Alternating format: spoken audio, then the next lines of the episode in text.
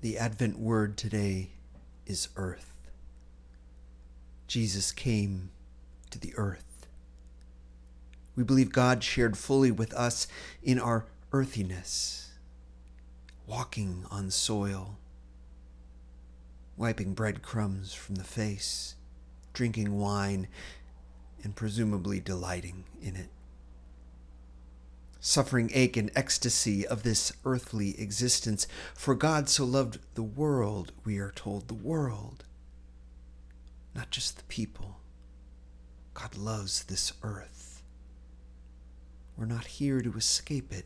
What a strange formula it would be to make this world for us some elaborate escape room only,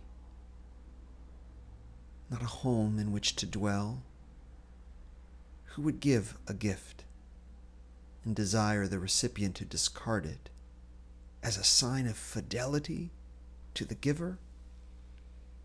The world is for us and not us alone to dwell therein in fullness, to recognize that it itself is teeming with divinity in the lines between profane and holy, well, they're blurred in Christ.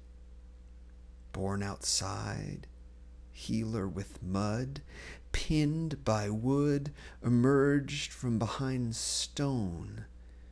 The earth gave Jesus second birth. In the fallscape of chilled nights and return of wetness, let it likewise birth us again. Amen.